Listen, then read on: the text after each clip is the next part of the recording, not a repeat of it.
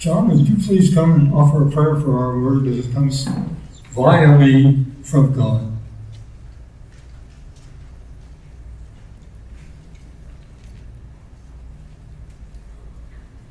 Before I get to that prayer, I would like to uh, ask for prayers for John, who is uh, starting the process of changing his medication system.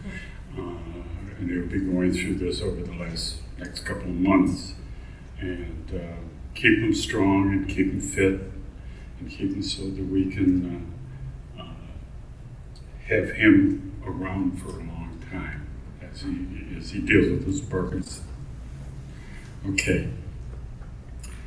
Gracious God, please be with John and, and put the words in his mouth as he delivers his sermon today. Make it uh, your words, not his words. It's because that's what we need to hear. We ask these things in Jesus' name. Amen. Thank you.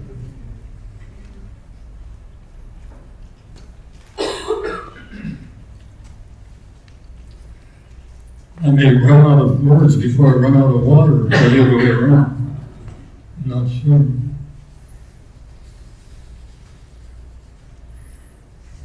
What are we doing here today? What, what might we come? Is it part of the week? Can we just do it the way we do it? Uh, are there people here that we want to see?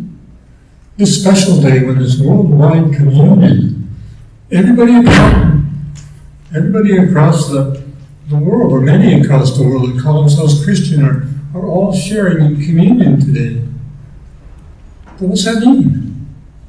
You know, I, I tried to make some notes to talk about with this, and every time I did, somebody called me on the phone, or wanted to talk to me over there, or do some other thing. Look at that. That's terrible. I've never had it. I'd rather not have any, but I got to with old age that the brain slows down. So it is. So we'll try and make something out. No, God will try and make something out of this. I was told I really apologized when I started first speaking, and I'm not apologizing. What you hear today is what God says, I should say. And uh, I'll take the bad part. He gets the good part. Okay?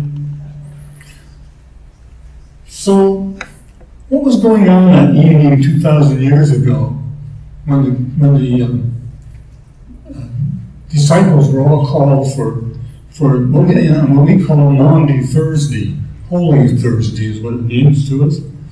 What was what was going on in there? What what kind of thing were they expecting to go to? They were going for the Passover meal. For the Jews learned a long time before that, about two thousand years at least, that if you wanted to remember something and remember it well, you did something special. And so when the um, angel of death went over them and did not kill them, as God killed off the Egyptians instead, they put together this whole meal with all kinds of neat things that reminded them of all the things that went on. We're not going to talk about that today. That's not the direction I would prefer to go. But it was the Passover meal, a very, very special meal. And the Messiah had asked them to come.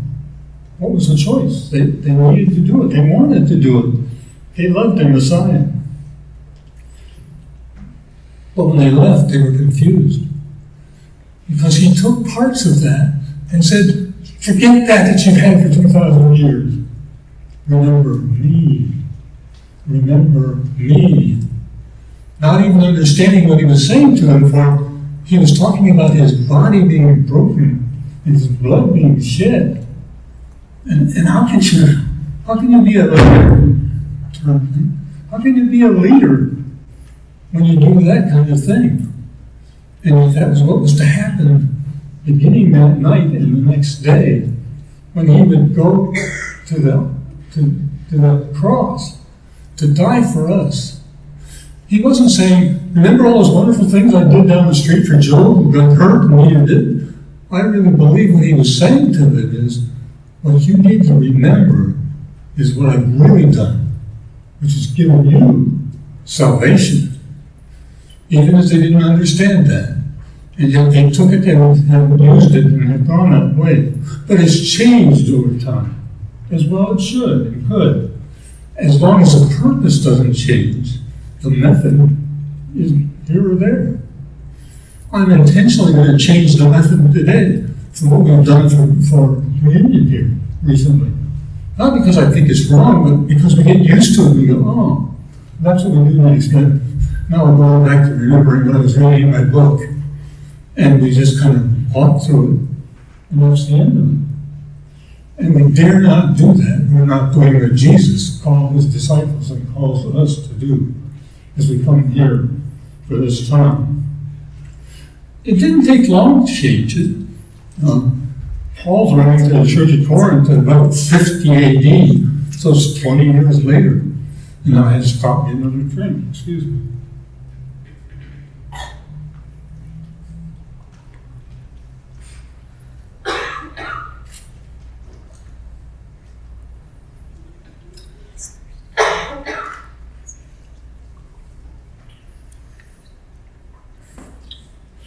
And see what they were doing thirty years later? And a party. I mean, a big party. Corinth was an interesting town because it had many free people and many more others that were working in the, on the oceans. And some of them had to work all day.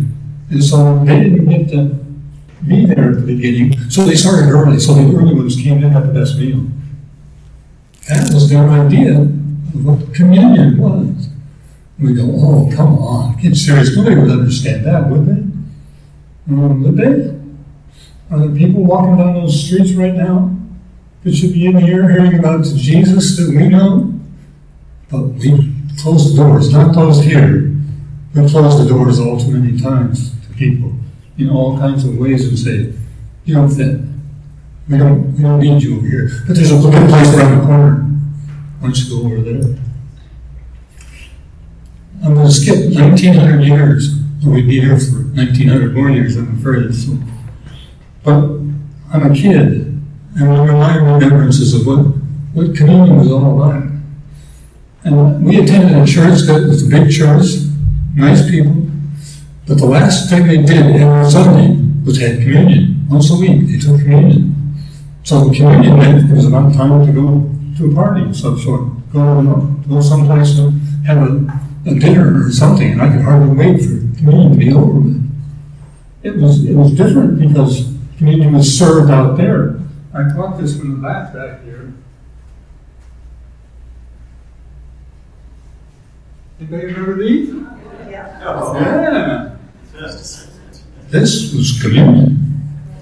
Oh, and they had those funny little things that you stuck to the roof of your mouth. Remember that? Do you remember anything else about it? Now, most of us were at an age that we shouldn't understand all the theology that goes on. But I looked at this and I remembered there was a whole row of these things in here. I was looking for the one that most did. That wasn't what everybody else did, but that's what I did because that was what was important to me. Maybe I was already getting used to drinking out of a bottle or something, I don't know. But, but it, uh, that was the way the norm was.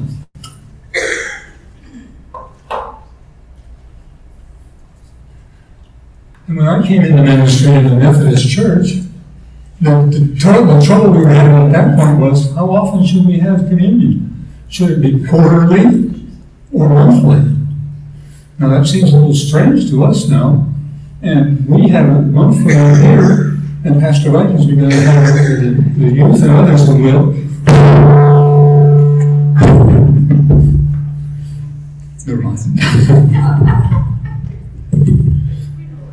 Can you still hear me out there? That's too bad. Uh, but we now have communion as daily or weekly here, uh, and, and that's good. And, and um, John Wesley said he didn't think once a day was too much, too often. And yet we don't want to spend all that time. Let me do this one more time. See if I can. It has its own mind. But anyways, so that was what it was for me about nineteen hundred years later as a kid. Um, and then I came to an adult, I began to hear something about this Jesus guy and what he did. And I think that rather risque, and it's not meant to be. I can remember wondering why they had these rules about what you could do for for uh, for, for having communion, who, who could who could serve, who couldn't serve. Neighbor neighbor couple of us got our own communion elements one week and did communion at home. But it wasn't the same. There was something missing there. It wasn't what we were doing, it was why we were doing it. We were doing it to show that we could do it. We were good enough to be able to do it too. If that dumb pastor up there who was a jerk could, could do it, we could too. Our purpose was wrong. And as time had gone on, everything has, we've seen it change some more. Remember when we all came up here to the kneeling rails and had, had communion? Now we walk through.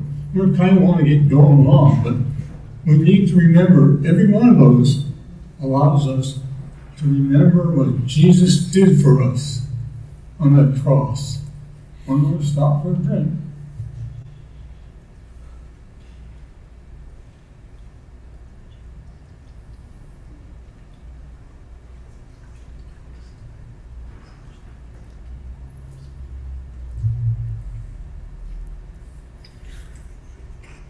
And the legalism gets into the life of the church. If you're a United Methodist, then you have to be ordained before you can lead like this. You don't have to do something specifically the same way, but you they want to make sure you've been educated enough to know when you when you are and when you aren't anyway. If you're a Presbyterian, then you must have the senior non-pastor present when you have communion. If you're a Roman Catholic, you do, and so it goes. We all call them communion, and I trust we all are looking to see what Jesus did for us.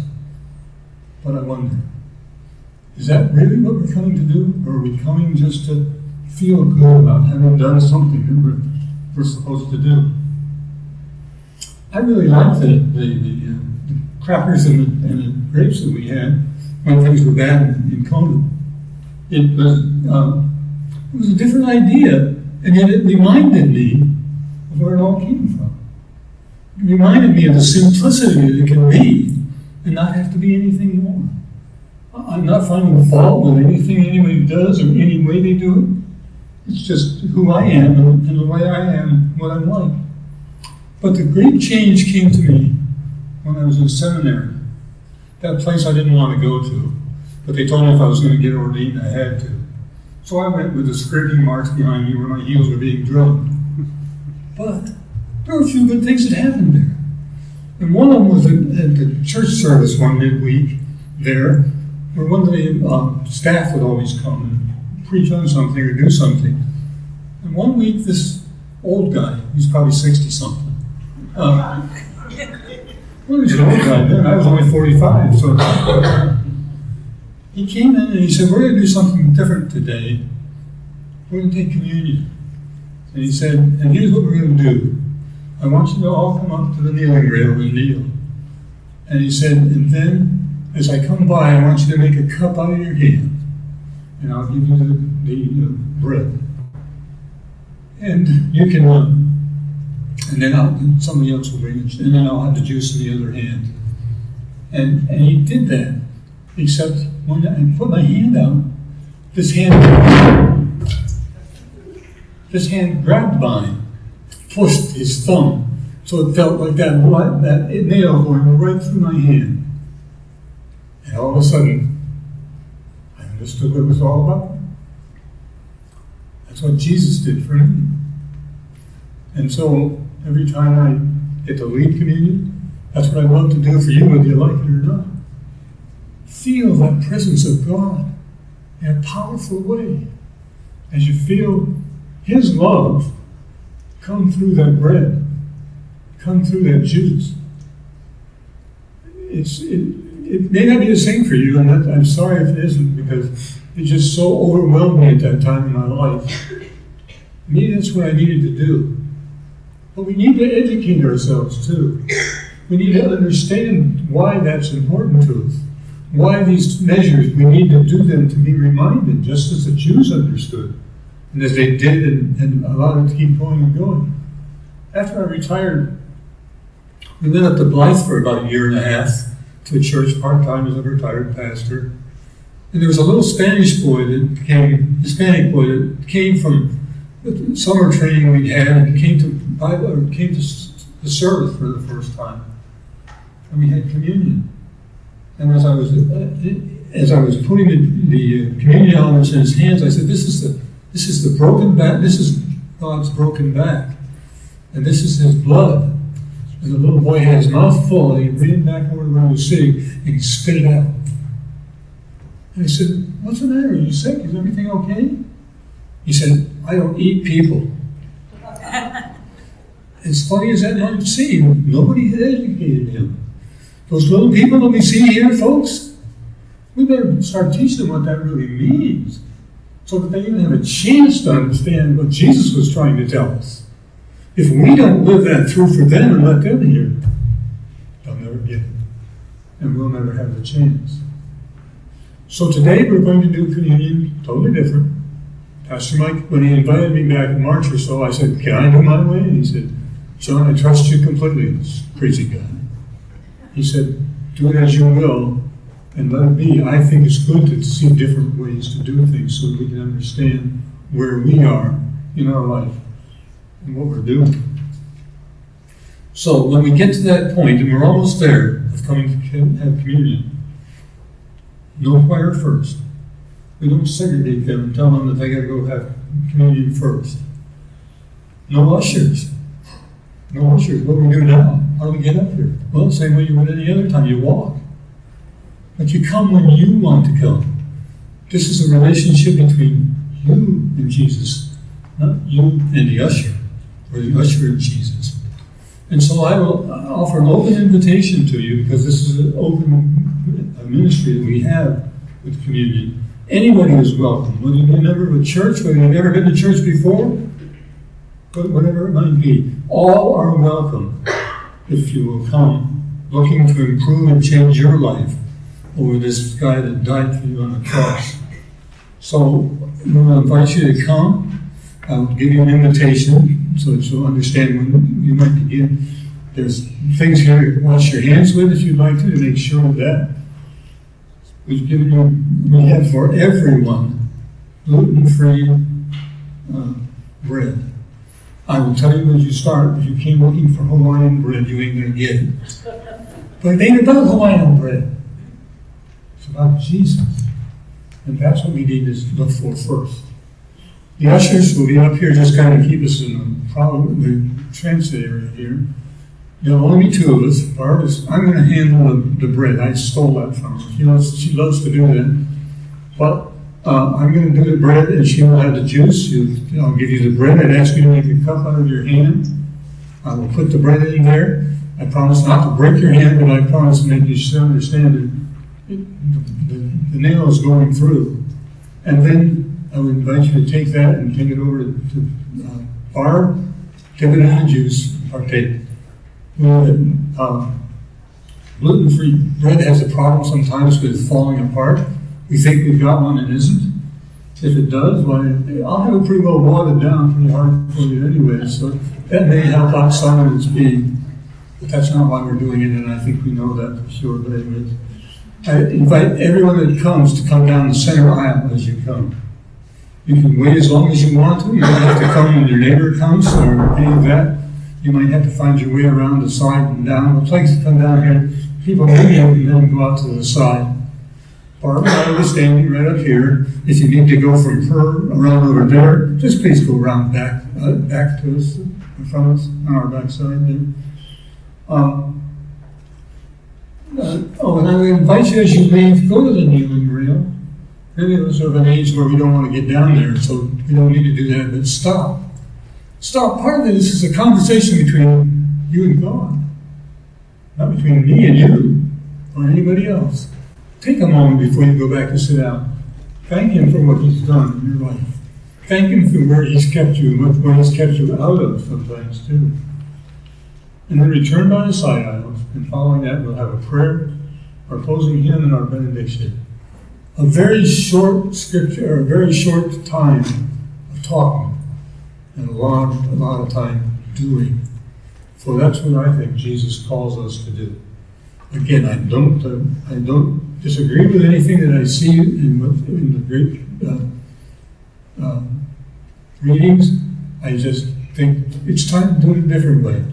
Let's remember who and what we're serving and what we're about. I'm now going to prepare the table. Barb and I are going to try to remember to exchange communion before we share it with you. We'll come back down to this area. I will read John Wesley's invitation to you, and as I've done that, after following that, you may come as the Lord leads you. Thank you for putting up with this old man. Would you put up with God today for me? That's far more important than whether you, you appreciate anything that I do, and you shouldn't have to, you don't need to. For I hear God speaking through me, through the quietness of the room, through somebody else that talks to you today. Somebody is, re is referencing God today for you. Will you hear Him? Will you listen? Please sit in quiet as we share communion.